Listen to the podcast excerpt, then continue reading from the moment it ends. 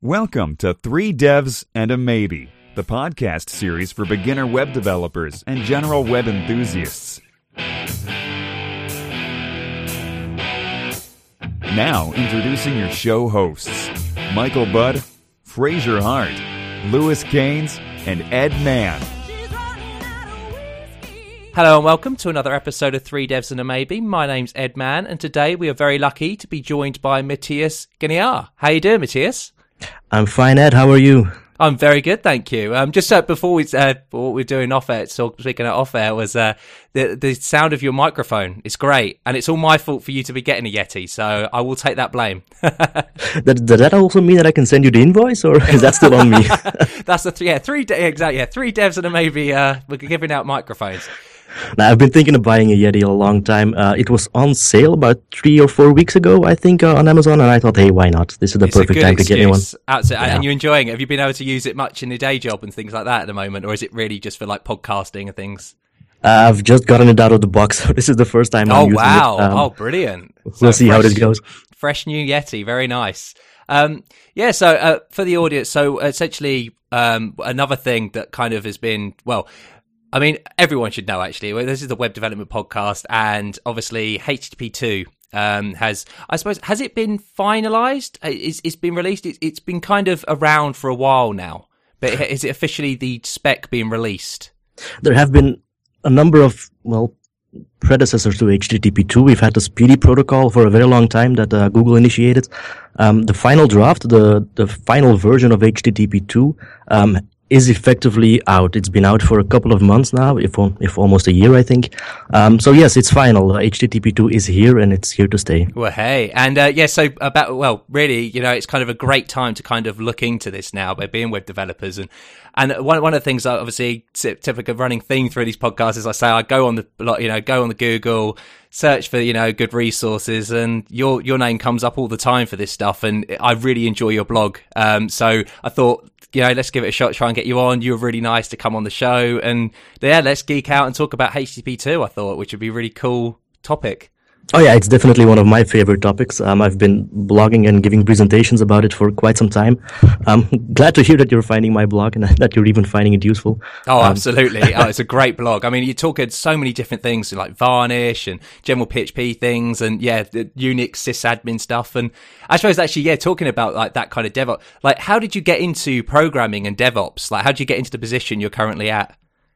Well, it started as me being uh, 13, 14 years, I don't know, um, playing around with PHP, which is now about 15 years ago. So I'm, I'm talking about an ancient PHP version. Um, but when I was 14, I thought, hey, what if I start to get into programming? Um, maybe I could start a website at my school and maybe I could start the kind of website that allows us to exchange homeworks. So only one person has to make it. He can upload it and all the, the, Oh, the entire school can get that. use of it.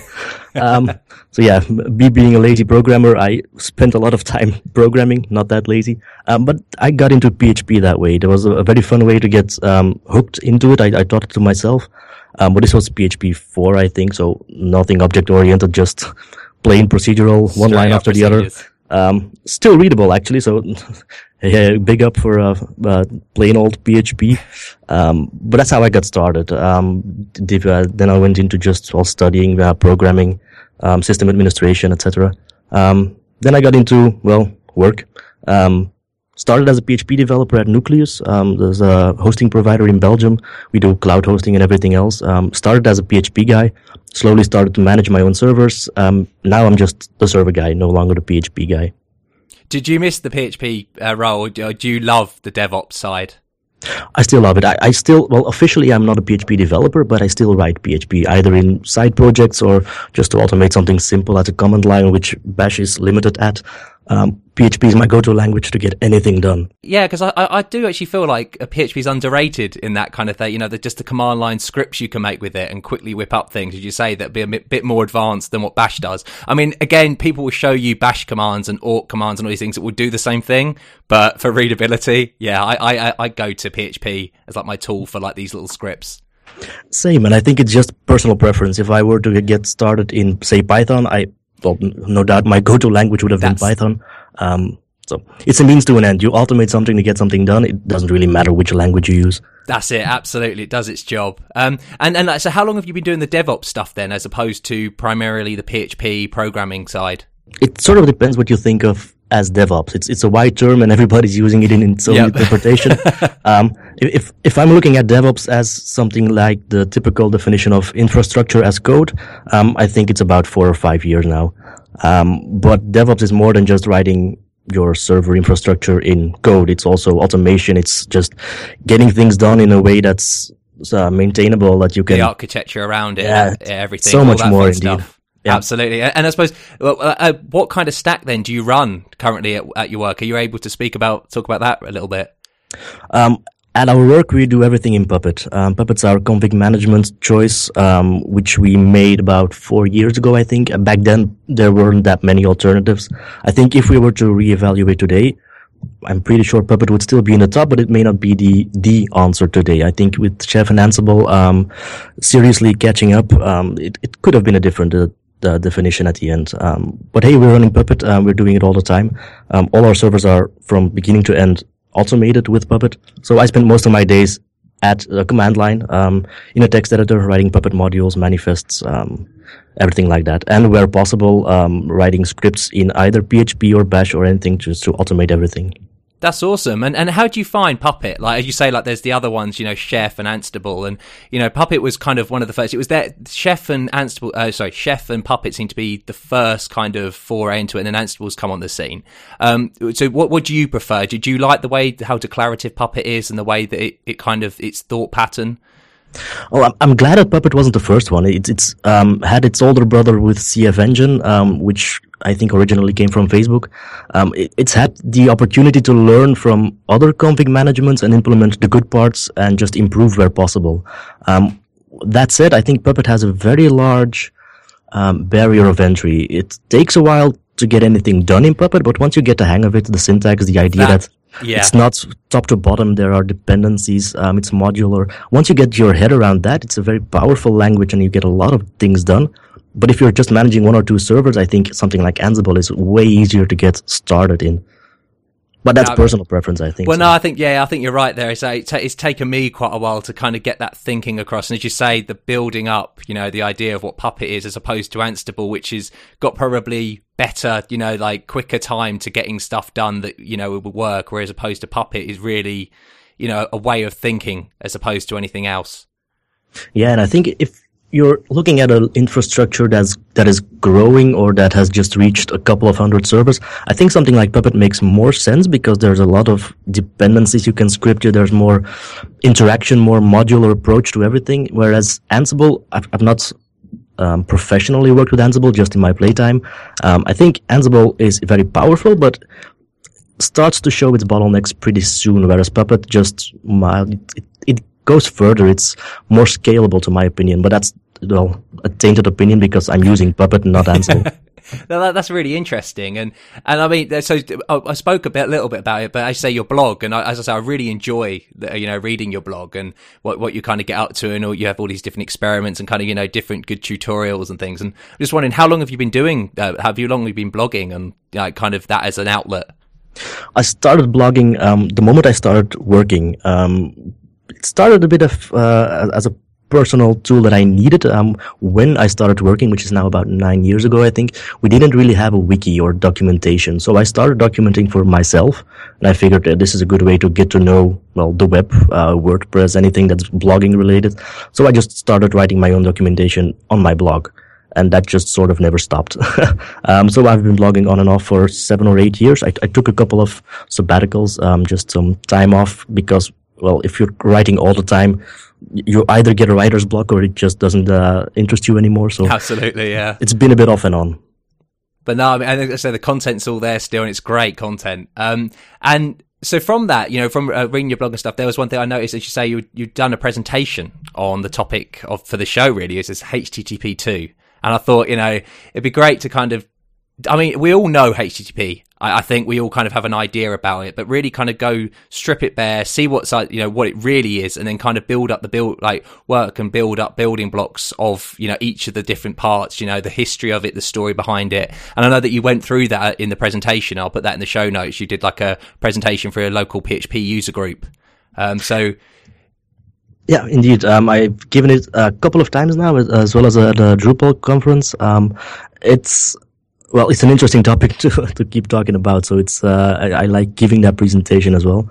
Um, you mentioned that most of us, well, that are in the web development, know HTTP. It's from my experience, I noticed that a lot of people think they know HTTP, um, but really getting the protocol, really understanding what's happening, that seems to be well for some tricky. Um, and I I've been like I lately I've been enjoying um, teaching or educating everyone about what is this protocol and if you upgrade to HTTP2, what are the advantages and what's what bottlenecks are you hitting, etc. Um, it, it's a fun topic to keep talking about. That's brilliant. Well, I mean, suppose for the first question is then is what actually is HTTP? Well, it's a client server protocol, so it's basically what has been powering the web. It's without HTTP, we wouldn't be having an not the internet that we have today. Um, it's safe to say that 80 or 90 percent of all the traffic on the internet is probably related to HTTP. Torrents beside. Um, so it's the it's the protocol that the web has been built on. It's what makes uh, breaks the the new companies that arise. Um, it's it's a simple protocol um, in theory you send a request to a server, you add some headers to describe what you want to see. Server does its magic and gives you a response back that also includes headers just to describe what kind of response you're getting. Um, and that's the gist of it. You send headers with a request, you get a response with headers that describe the kind of response you're getting. And and originally this was this was like the introduced by Tim Berners Lee um, and I think like the first, it was at 0.9 was released in 97 as a standard eventually. I think. I yeah. I think, yeah. Somewhere around mid 90s, um, the first drafts or the first standards indeed emerged. Um, not that much later, um, the first iterations of the standard emerged. Um, we've been, well, the current uh, version of HTTP, what we're seeing mostly is 1.1. Um, but that's been around for on and off 20 years, I think. Um, so we've that been, quite, yeah, that's a very a, long time. That's it, yeah. Because I was saying, like, ha- thinking how frequently the updates are, and it doesn't seem that there are that many updates within. You know, you say like the last version is 1999 or something like that, where we're, we're using now, and not a lot of. I mean, the web's changed. Certainly, the way, well, sorry, the, the way that we use the internet's changed but the fundamental protocol hasn't. So it's quite interesting to say like the, then going to you know, be able to like kind of think what is going to be in HTTP two, like HTTP two, and what was there was there a lot of innovation throughout like the time from when 1.1 was released to two, or has it really been like only the last couple of years that they've started thinking we now need to really think about this? Well, we have had a lot. We've had a lot of RFCs that detail the nitty bitty details of HTTP 1.1. We've had RFCs that um, optimize the use of cookies or additional headers that um, servers can uh, can use, but really the protocol itself really hasn't changed. Um, that had numerous reasons, but it mostly had as a result that we as developers or sysadmins started to get creative. Um, so we've been working with a protocol that's that's 20 years old, um, but we're trying to do new things. We're trying to push this internet, this, this web to a new level, um, which is hard if you're working with tools that have been designed 20 years ago without a notion of the scale that well, the internet it, yeah. is running they, at. They weren't thinking this was going to be the problem that they're meant to be solving. They were solving their problem at that time. They never could have envisioned what it's become. Oh, and if you imagine what the internet must have been like 20 years ago, I, it's nothing like what it is today. Um, the, the amount of traffic, the amount of requests per second that you're seeing, it's, it's mind boggling, but it, it's in no way comparable to what, what, what happened 20 years ago. Um, so we've had this, well, this standard, it, it was a pretty decent standard, but it had its limitations. Um, I've mentioned cookies already. Cookies is one of those hacks on a hack. Um, which has lasted. Um, it's done its thing for the last 20 years. It's still here in HTTP 2, of course. Um, but that was us being creative, being thinking outside of the box of what we can we do and what limitations are we having that we can solve with something like additional headers. Um, and that's exactly what we've been doing lately. So really in the confines of what the protocol already yep. describes. Yeah. Cause I mean, cause that's another thing. People like have HTTP and then you've got so, like TCP Um, and I'm just wondering if you don't mind, like, kind of explaining the differences between that, because people do. I, I've known like people to kind of get confused by that and not work like what layers kind of that they work at. Well, we go back to the basics. If you're looking at that, um, we've got the OSI layer, um, which is well, if you've done any, any kind of um, high school, middle school, college, no matter what, if you've looked at any of the programming or sysadmin courses, the OSI layer is there. It's uh, a seven layers, a seven step layer that describes from the cable that you're plugging into a server to the applications that are actually using it, uh, and anything in between. Um, if you're thinking of TCP or UDP or any of those low level protocols, um, you're actually looking at layer four of the matter. It's a transport layer, which is just designed to get packets from A to B in a structural way.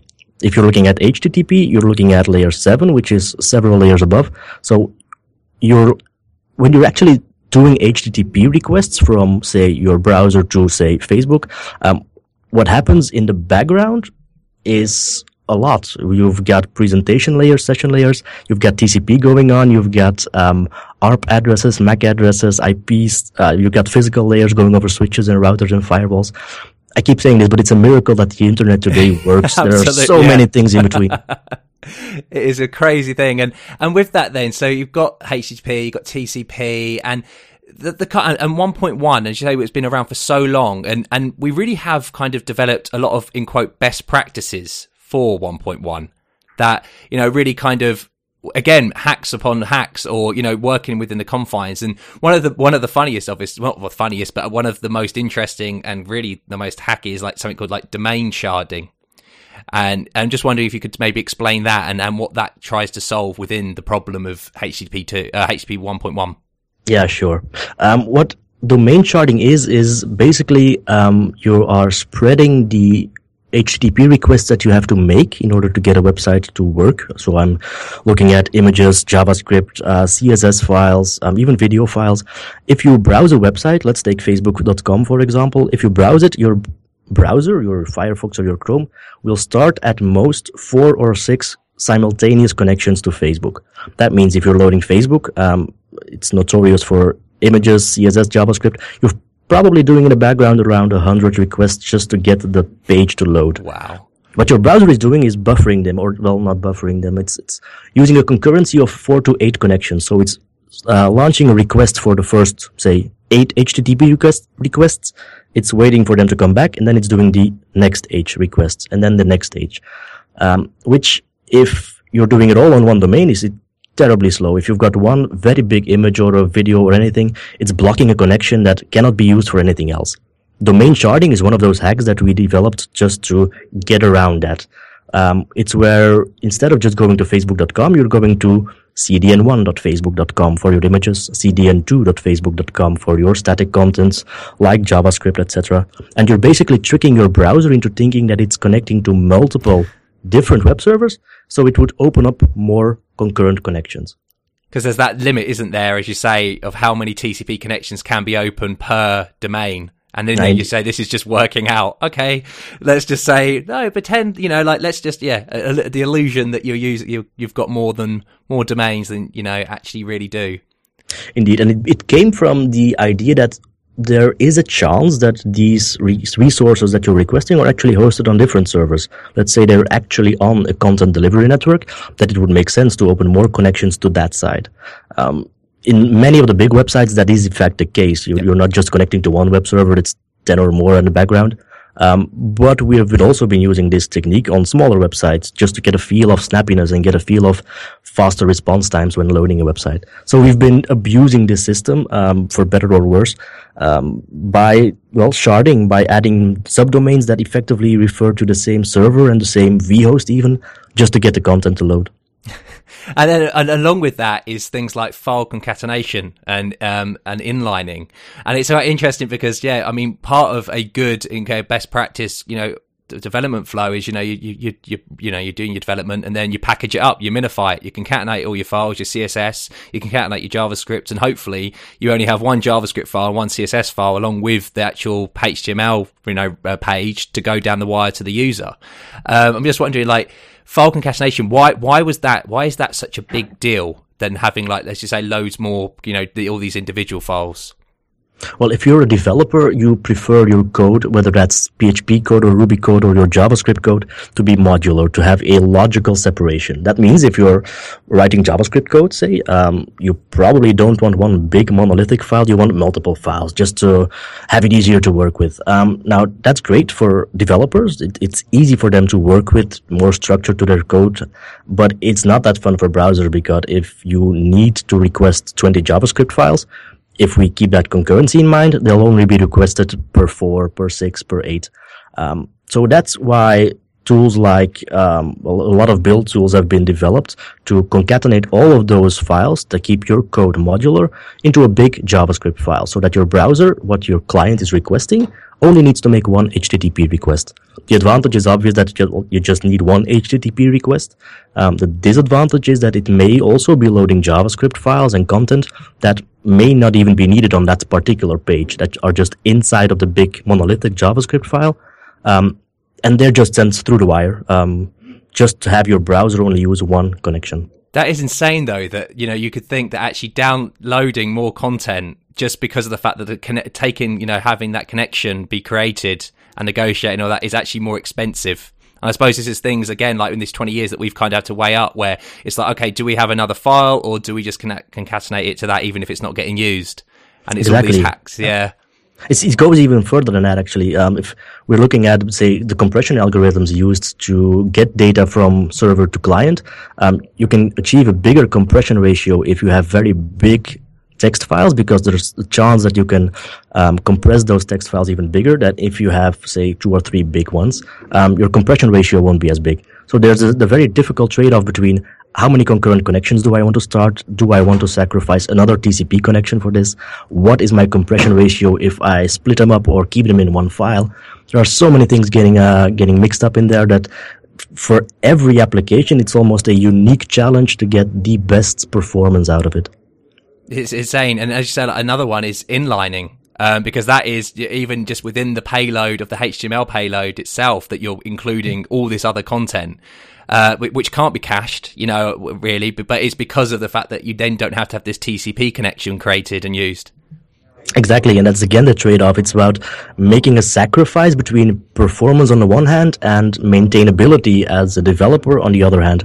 Inlining is great for performance in the sense that, well, you have the CSS straight away. Your browser can render it straight away. It doesn't need to wait for either another CSS file or yet another include in that CSS file. It just has its markup. It can render it straight away um, which is something that browsers like. But as you mentioned, it sort of sacrifices caching because there is no CSS file to cache if you're inlining. You just don't everything. know, do you? No. Uh, uh, and, and, so with all these trade-offs, and they've been all these decisions throughout the 20 years, and now HTTP 2's come on the scene, and I'm just wondering what does then HTTP2 bring along with its uh, predecessors? Like, how, how has it grown in what it wants to sol- try and solve?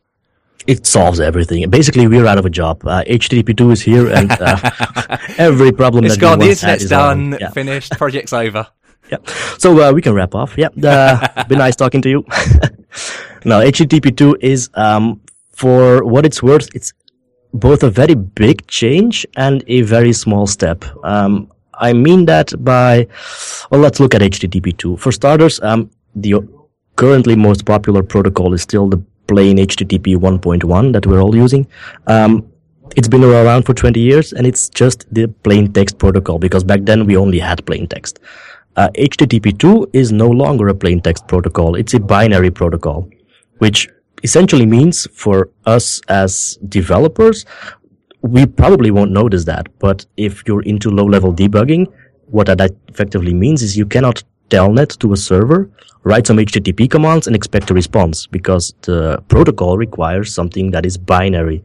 Um, you can't, well, unless you're uh, some kind of guru, you can't really write binary code. Um, yeah, unless so, you could be able to do that in your head, that would be pretty impressive. Yeah, I think you're hired by Google. uh, even then, um, no, so that's one of the biggest changes. One, no longer plain text everything is. So, so why binary. is that then? What, what what was why was the decision made to go from a textual representation to binary? Well, it's because of an ancient problem that they've been trying to solve: the concurrent connection issue in browsers. Um, what that means is each connection that you're loading, each each HTTP request, each JavaScript file, whatever, um, is another TCP connection that you're opening. You can't um, optimize that if the protocol remains plain text. What that means is, um, in HTTP2, everything's binary, but that also means that over one TCP connection, we can actually send and request multiple different resources. So that's what HTTP2 is bringing. It, it introduced a concept of what is called multiplexing.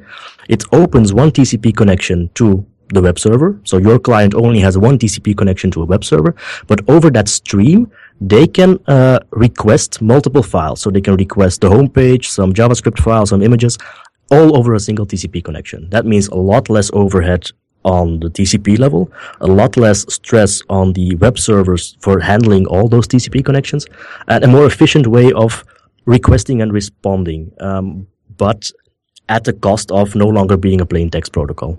See, that's really interesting. Then that you know, uh, I mean, what's great about this is that, as you say, the domain sharding. Then to me makes it's almost like that can go away that problem you know i mean uh, you will still have as you say physical different locations on servers if you're very big companies and things but this kind of you know hack that we did where we would have the same te- you know virtual host even it's just different domains on the outside can kind of go away because of this multiplexing exactly um, in fact if you're sharding at this moment and you were to upgrade to HTTP2, um, you'd be missing out some of the biggest benefits being a single connection because each domain shard that you have, even if it's in the background pointing to the same IP address, still requires a different TCP connection because of another uh, dependency on HTTP2 being it's all TLS encrypted.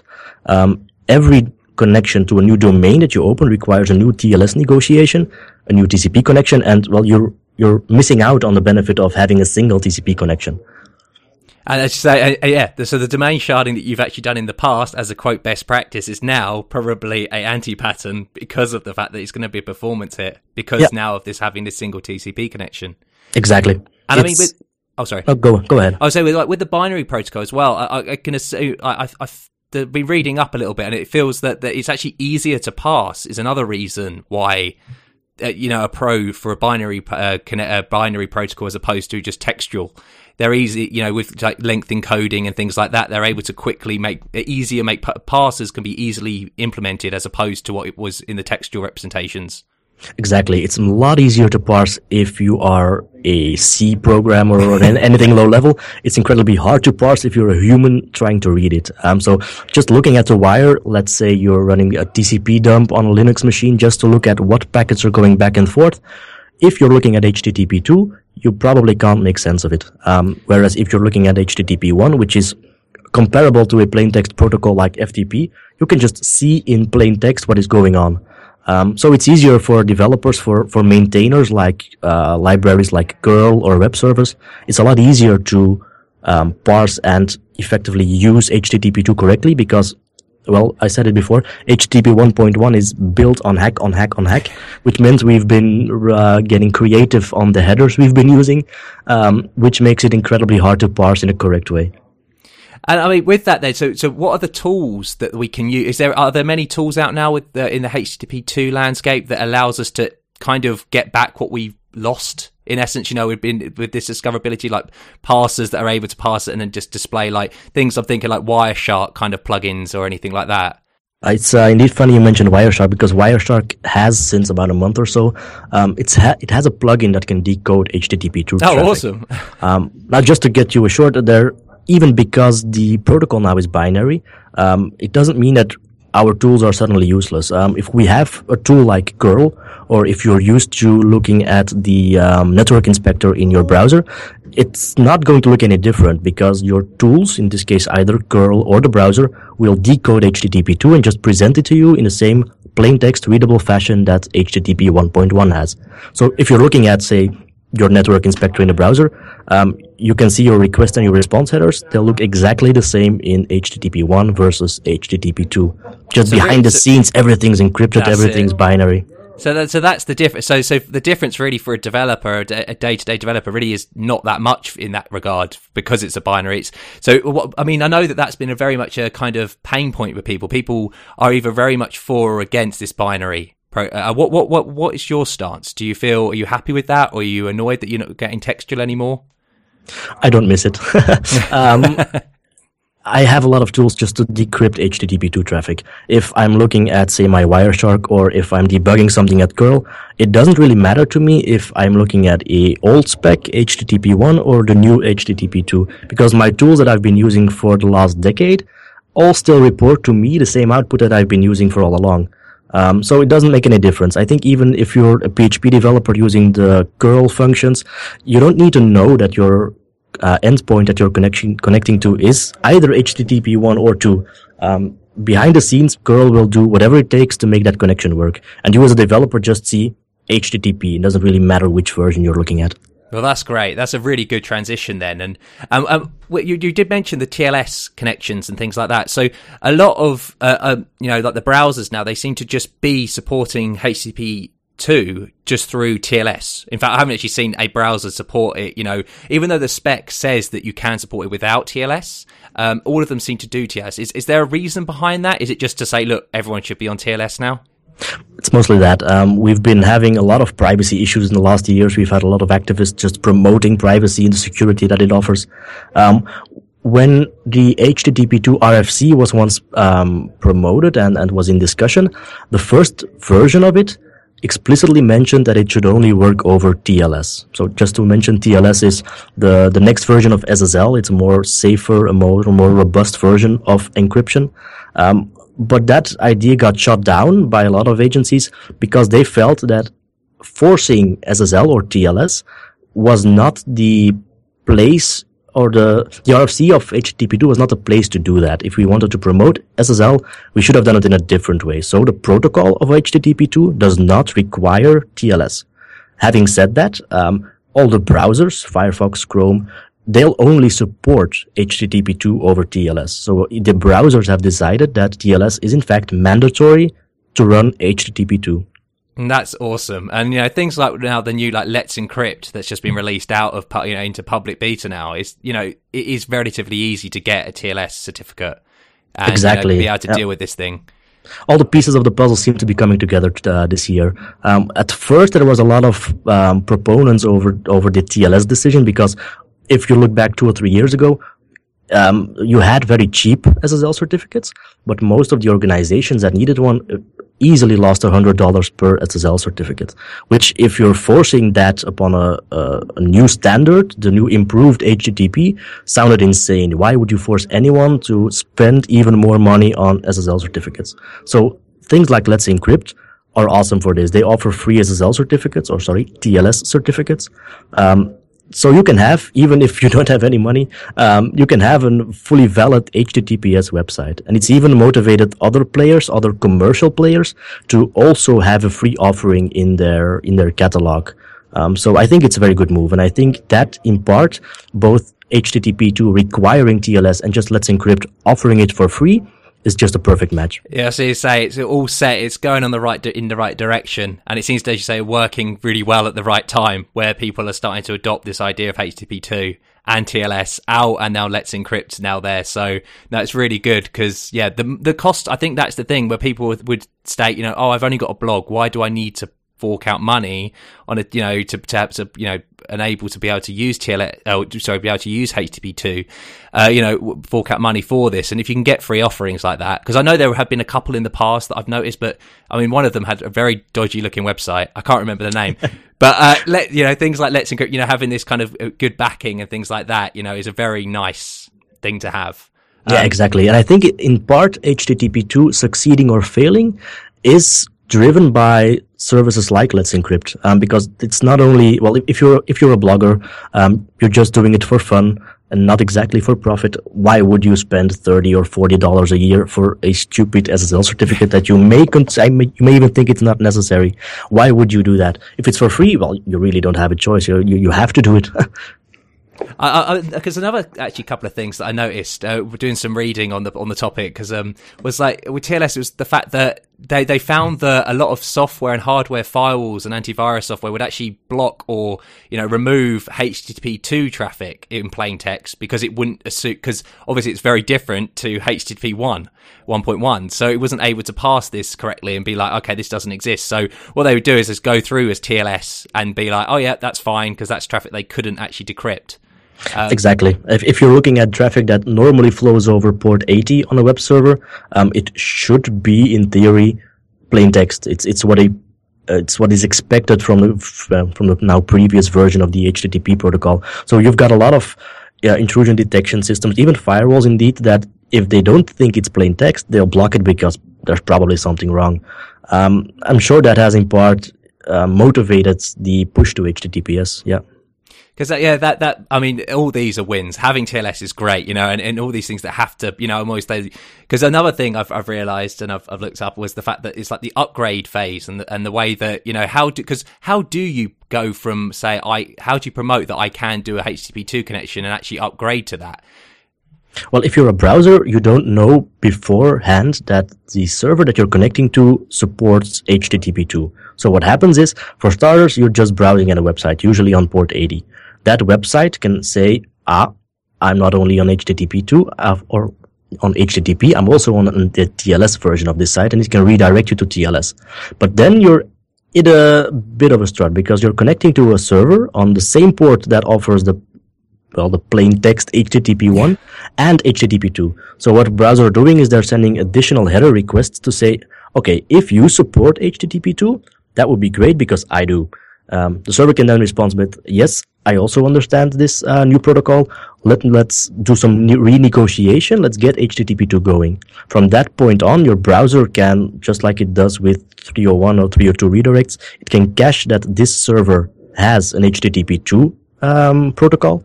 And the next time that you visit it, it will prefer HTTP2. It will also fall back if uh, for some reason the browser or the web server no longer supports it. Um, but the first connection that you're making to a server will always be HTTP one, just because it has no idea That's that it. the, no the end side has into it. Yeah. That's very cool. And talking about headers, actually, one thing that is very surprising from you know HTTP 1.1 was you know we, have been able to gzip and compress our body uh, body content, but we've never been able to compress our headers. And headers have become larger and larger, say with the hack upon hack of cookies and things like that. Um, now, we, now it seems like in HTTP2 we get header compression using HPACK, and that's a really good win.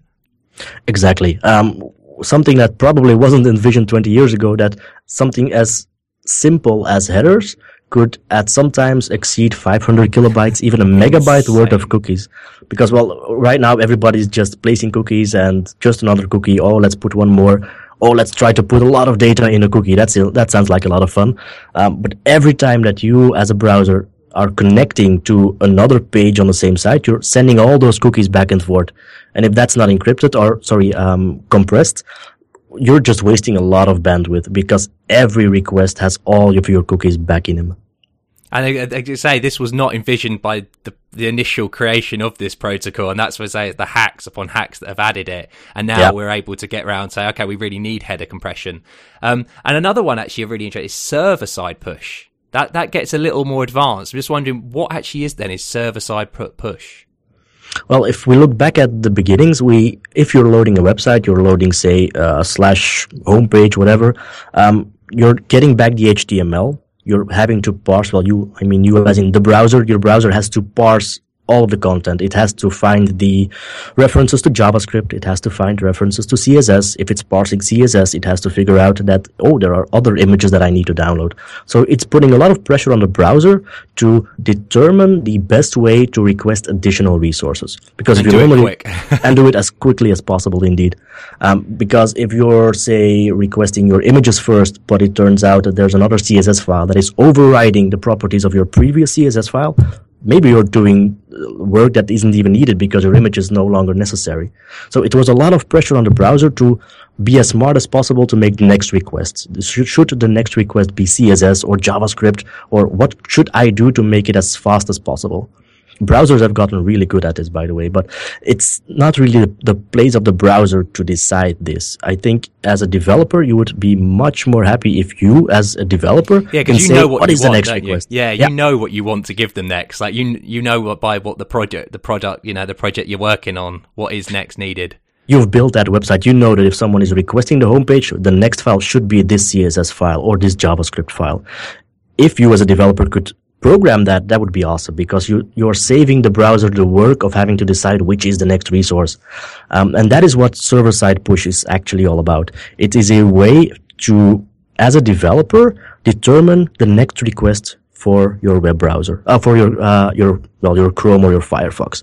But it doesn't, um, offer it as, say, a suggestion. It just sends along the data straight away that you as a developer think that the browser might need. What does that mean? If you're loading a website, say the contact page of a particular website, you know that as a developer, the CSS file is needed. You can um, add some additional headers to your PHP code or your Ruby code to instruct your web server, your Nginx or your Apache to just send the CSS file straight away, even if your browser didn't request it yet. And this is a bit of the idea that um, your browser no longer has to parse the entire DOM. It doesn't have to find elements that it needs to fetch. It's already receiving the CSS file because your web server is pushing it into the browser itself. That's really cool. Uh, that, does give a lot of trust then to the server. Um, you know, I'm thinking there's, you know, that allowing them to kind of do this is, can browsers typically just ignore stuff that, you know, they bring down or not require it if they don't want this? Well, a browser has two ways to to control this. It can just say that it doesn't support server-side push, and then it just doesn't receive right. whatever it is that the server is sending, or it can um, block an incoming request. So if you're sending a CSS file, but the browser browser already has it in cache because of a previous page, the browser can say, "Oh, hold off, I've got this file. Be, uh, let's get it over with." Um, and that's possible. The browser even though the, a lot of control is at the server, a browser can still manipulate or, or deny a request. And along with that, then is the request priority. Does that link into the server side push, like saying what I, you know, like say I want requesting certain assets before others and things like that? Well, request priorities are in the other way. So it's the client that is connecting to a server. Ah. We've only got a single TCP connection. So the, the old days, you had your priorities by just sending, say, your CSS file and then your JavaScript file. You had an implicit way of ordering your resources. But if you're doing it all over a single TCP connection, you're basically firing all of your resources at the same time. And you don't know in which order you're getting them back. Um, priorities are used to have a bit of influence by the browser by saying, okay, I'm sending all of my requests at once, but my CSS and JavaScript needs a higher priority than my images. So you're getting them back in the ser- in the order that the web server is still generating them, and it can choose to either honor the the priorities that the browser has set, or just ignore them altogether and just send them every request that the browser made in one big file. Cool. I mean, that that's really interesting. That, that seems there's going to be a lot more kind of thought based on those kind of things, like what you know, what what I should have the priorities at? Should I use server side push and things like that now, as opposed to the whole domain sharding? So there'll be a lot more different best practices that will come along. Oh, definitely. I think, uh, especially something like server-side push and the priorities, they are two systems working together. We've got browsers that have become very smart about which resource to load first, but we've also got developers that know their project and that know which file should have been downloaded first, and they can work together. So you can push the CSS file as a programmer, but you can still have the smart algorithms in a browser determine that a JavaScript file is or is not more important than an image. Cool. Uh, along, so from there, we've we've got all these new, you know, all these new features. Um, for a developer, then now that they don't have to deal with the binary protocol, that they can still deal with them in, you know, in their textual representation as we would, you know, expect it within Chrome and things like that. Well, is there any differences there syntactically? Any language changes? Any header type changes? Things like that? Well, that's one of those things that critics say the HTTP protocol did not change enough. Um, everything that we know about HTTP1, all the all the methods, a post, a get, a put, uh, even all the status codes uh, for a 404, file not found, etc., everything remains the same. So if you memorized all of the status codes for the old protocol, they'll still work for the new one as well. Um, and that is in part what critics so they wish that the protocol changed more because headers uh, in the way that we've been using them for 20 years have their limitations, especially things like cookies. Um, if you try to parse the cookie field, um, because it's pretty much a plain text field, anyone can put any content they want. It becomes very hard to parse. If that were as well an entirely binary or just a new format, the protocol could have done a lot more. How, how do you feel about that? Do you feel there could have been more? Do you feel that's like incremental steps, small, uh, small, well, large but small steps? Well, if we look at the fact that it took nearly 20 years to get this version out, I'm glad that we just have a new version. Um, and I also think that this version is a very good basic or basis to, to rely all of the other changes on. Um, the fact that we now have a binary protocol, that we have a single multiplexed connection, everything else that we do now, HTTP 3, 4, 5, whatever may come, is going to be a lot easier to implement because this change was a really big one. It took 20 years to get just this version out. But I think right now we're ready for version three, four, five, whatever, and that won't take that long anymore. Well, that that's interesting. Yeah, is the release schedule more set now that we've got this version? They're going to start pushing out more incremental changes because of the how you know progressive this one's been. I'm not sure. I, I haven't really been following any of the new specs yet, um, but it's this gut feeling. It's it's the feeling that everyone in the industry is happy that the HTTP2 is here now, that there is a foundation, a really good basis to rely everything else on. And I think that's going to push us to, I'm not saying we'll have a new version in six months. Um, I think two or three years we'll have a new major version that's going to be rather compatible with HTTP2, but maybe that's trying to solve other legacy issues that we're still having like the as you say, like the cookie one maybe, and things yeah. like that. Uh, and you mentioned that, that it is just a single TCP connection now. Is there any way of being able to tweak? Like, uh, will that be the default now that you only and you can get the same performance from using a single TCP connection with all these assets, or the browsers can intelligently open up more if they need be? Well, the idea is that a browser doesn't have to open anymore because opening a TCP connection um, is slow because of a simple method that TCP uses, and it's called a, congestion window. Basically, whenever a TCP connection is made, it doesn't know that the remote site that it's connecting to can support small packets, big packets, or really big packets. So it starts off with very small packets just to be on the safe side. And every packet that it's sending back and forth, it tries to increase its window, its packet size. Um, which means that if you're down, the, the biggest, um, the, the easiest way to see this is if you're downloading a big file. It can start off at 10 kilobytes per second and slowly ramp up to your maximum speed. That's your slow, your slow congestion window that you're still working on, um, which is being, well, excluded in HTTP2 because there's only one of those TCP connections. Um, a browser would be foolish to open more connections because in reality, it'll only be slower. Um, it's much more efficient to keep using the existing TCP connection. That's interesting, yeah, because you get that curve, don't you? Where you, they, it's almost like the browsers and, and the client server are just trying to work out how how fast they can actually work, and then eventually they fail, and then they're like, okay, we can stick there. And having that one TCP connection then means we can always just stay at that level, the optimum level for us. That's exactly what it is, indeed.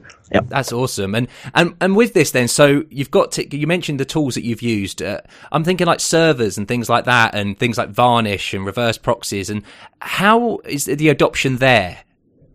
Well, that's where it gets a bit tricky. Um, we've had in our industry a lot of web servers that have pretty much been dominating us. Um, we've had we have Nginx, which is all around us. We have Apache, which is probably even bigger, um, and we have a lot of new web servers that are emerging because they saw the opportunity to implement HTTP2 before the big ones, before an Nginx or an Apache. Um, so we have a lot of small web servers that act as a proxy, pretty much the same way that a Varnish or an Nginx could, um, just to offer HTTP2. Uh, nghttp2 is one of them. Um, we've got Caddy, another popular web server. Um, and they're all just being the extra layer on top of web server just to offer HTTP2. Because Nginx now has built-in support for HTTP2. Um, so if you're running Nginx um, and you're already running some kind of TLS certificate, pretty much enabling HTTP2 is just a one one liner that you have to change. Oh, it's super easy. Um, Apache, on the other hand, um, a bit more difficult. Um, Apache, if you're running an older server, is probably on version 2.2. There's an experimental module that you have to compile yourself to activate. Ah. Um, exactly. Uh, even if you're on a newer server, you may be running Apache 2.4, uh, which means there's an official module, but most of the packages and distributions, so say you're running a Red Hat or a CentOS or any of the uh, the operating systems, there, there aren't built-in packages to run HTTP2 on Apache. Um, right now, the easiest way to run this is to run an Nginx server and have it do all the HTTP2 because I know that um, SPDY, uh, you, you, spoke about at the beginning, you know, was kind of a predecessor to HTTP2, and and that had support in Nginx. Am I right in thinking? Also Apache. Uh, there were modules for Apache, but the same problem. You had to compile them yourself Right. and you had to keep them up to date. There wasn't a really easy to use package um, for Apache. And Nginx has always been at the forefront of this. Um, but even Nginx, um, it took a long time for it to implement HTTP2. But I mean is, um, it took several months, which in internet years is still a really fast time. Um, but it gave a lot of others the opportunity to come up with a new web server, a web server optimized for the new web for HTTP2. Um, and I think Apache didn't really lose, or Nginx didn't lose a lot of ground because of it. Um, but it was interesting to see how others took the opportunity to uh, to invent a new web server just for this protocol. It's always cool when you get innovation like that with a new thing coming along, and you know it's not the same old same old, and new new te- as you say, new people and new technologies can kind of come in. Because I know that Caddy, I was, I was looking into Caddy, and it's written in Go and like these things, and it's really interesting, and it's nice that you can kind of look into these and have different technologies. Exactly, it motivates all the others to keep moving at a faster it. pace and just to keep up with it. Um, because Nginx, even though it supports HTTP2, it doesn't support everything in the new protocol. There is no server-side push yet in uh, Nginx, whereas nghttp2 does have it. And if you browse their website, um, which is a really cool trick, if you're just wanting to get to know HTTP2, uh, they serve their traffic by default on the new protocol, and they also use server-side push. So you can experience if Oh, you open it in a in a network tab, you can experience what that server-side push is like. Um, there is no delay between fetching the page and then all the assets. It's just the page and all of the CSS files straight away. But that is something that Nginx does not yet support. Um, I have no idea when they would. They keep implementing new changes to HTTP2. They, they keep fixing bugs. So I think eventually um, it will come around. But when is the big question? Uh, uh, and one other technology that I'm a really big fan of, and I know that you are, is Varnish. Yes. Varnish Cache. Um, and I know there's been a lot of vocal kind of dis- not not, not in, like not liking HTTP two from the main. I can't remember his name, but the main guy is not Yes, really a Paul fan. Henning. Yeah. He's not a fan of HTTP two. Now, does that mean that it's not going to come in, or is it just going to take a little while? It's probably just going to take a little while. Um, it- Poul-Henning is one of those proponents of HTTP2 because it did not fix all of the problems Yeah. in the protocol. It's one of the, the biggest um, com- contesters in, well, we should have done more. But Varnish at the same time is a realist. It, it doesn't, um, it can't say that it will never support HTTP2 because that is where the industry is moving to. Um, right now, when you're running Varnish, even the very latest version, there is no built-in TLS. So if you want um, both Varnish and HTTP2, you're going to have to run some kind of proxy before it, either Caddy or Nginx yeah. or yeah, anything that has HTTP2 support. Um, However, there is uh, a plan, and I'm not sure which version. If I recall correctly, it'll be version 5 that is going to support HTTP2 in some kind of proxy method. So that if you want to run Varnish with the new protocol, and you're running Varnish 5, which by the way is not yet released, I'm not even sure if it's actively in development, um, that will support HTTP2. Oh, but that is something that'll, that'll take a really long time. Because I know that TLS, I know there's been work with the TLS stuff. You know, that was a, get another, you know, kind of barrier that people had where it's like, oh, I want to use Varnish. Oh, I still need to have Nginx in front of it. And there's something called, is it Hitch? I think it was that it's now like their own version of the TLS and it Yep. just, yeah, cuts it out. Yeah. Hitch is indeed one of their is one of these the TLS proxy made by the same people that built the Varnish um, tool, but it's a new tool. It's not built into Varnish yet, um, and indeed, it's one of those bottlenecks where you want the performance that Varnish can offer, but at the same time, you'd like TLS. Right now, you have to use two tools, which means you have to manage them. Which means that if something goes wrong, if a request fails, your debugging is going to be a lot harder because That's it. Extra logging, Yeah. all kind of working through the story of how a request and response works. Exactly. And that's where knowledge, I mean, in-depth knowledge of the protocol comes in handy because you need to know what your Nginx is talking to your Varnish and how your Varnish is talking to your Apache.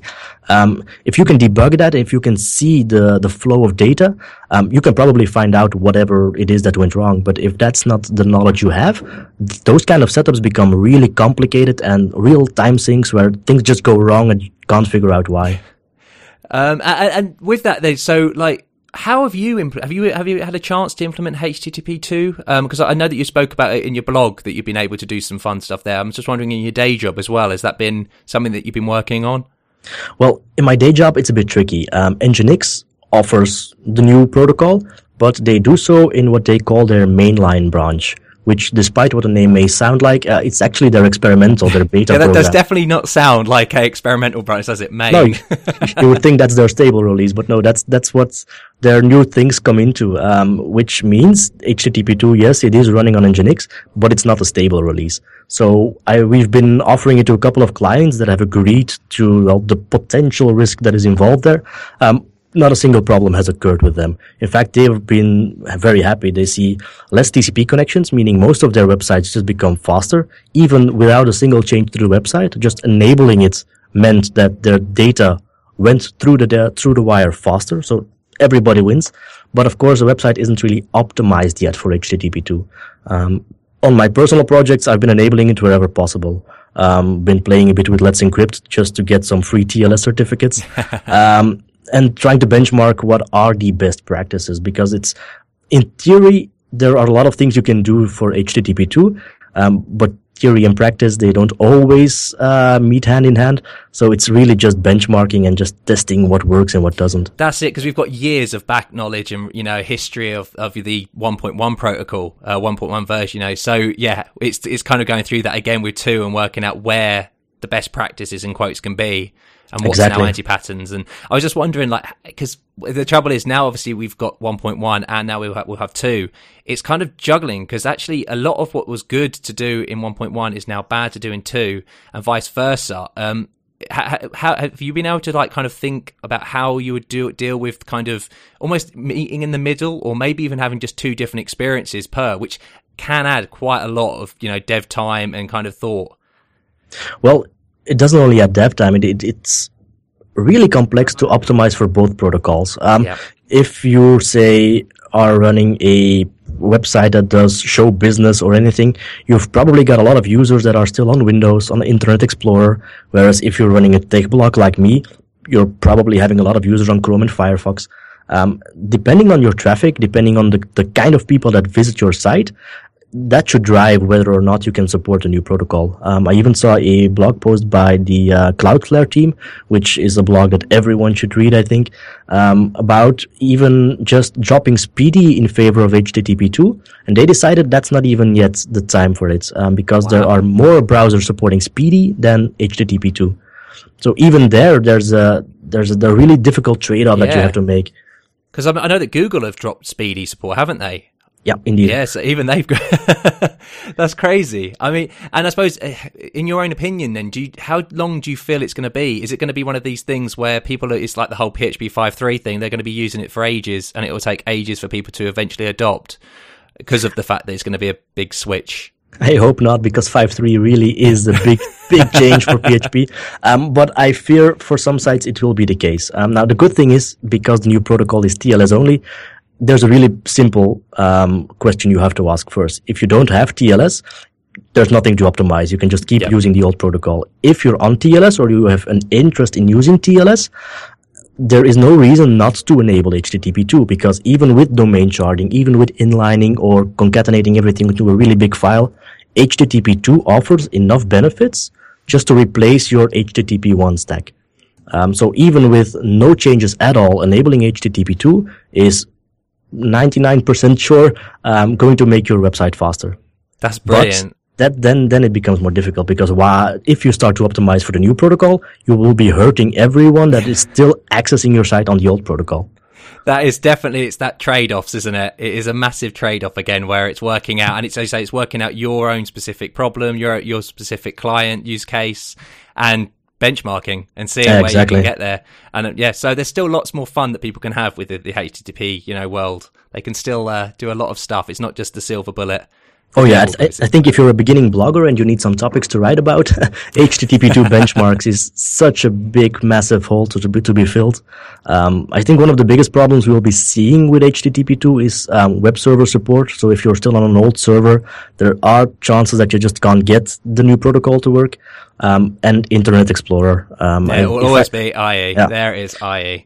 IE. although they, they did um, now or a couple of weeks ago announce their uh, deprecation of anything older than I think IE9. Um, so there is work in progress, but I think Small wins. yeah, Small wins. I think the new protocol is only um, supported since Edge. I'm not sure if IE10 oh wow, supports that's it. scary because that's only just been released, hasn't it? Yeah, um, don't don't quote me on that. I may, maybe IE10. I'm not entirely sure, um, but it it'll require a really recent version of IE before HTTP2 is supported. So if you get a lot of traffic from IE, you can still enable HTTP2. Again, it's more benefit than downsides, but I don't think you should be optimizing for HTTP2.